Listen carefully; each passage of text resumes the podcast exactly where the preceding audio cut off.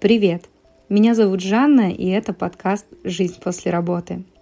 Почти год назад я поймала себя на мысли, что вся моя жизнь – это работа. Я пиар-менеджер, отвечаю за коммуникации в digital -агентстве. Также разбираюсь в SMM и продвижении в соцсетях. И я буквально живу работой.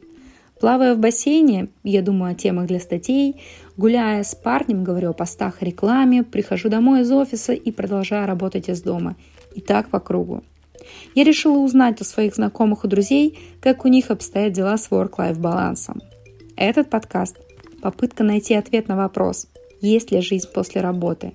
И если она есть, какая она и как ее заполучить.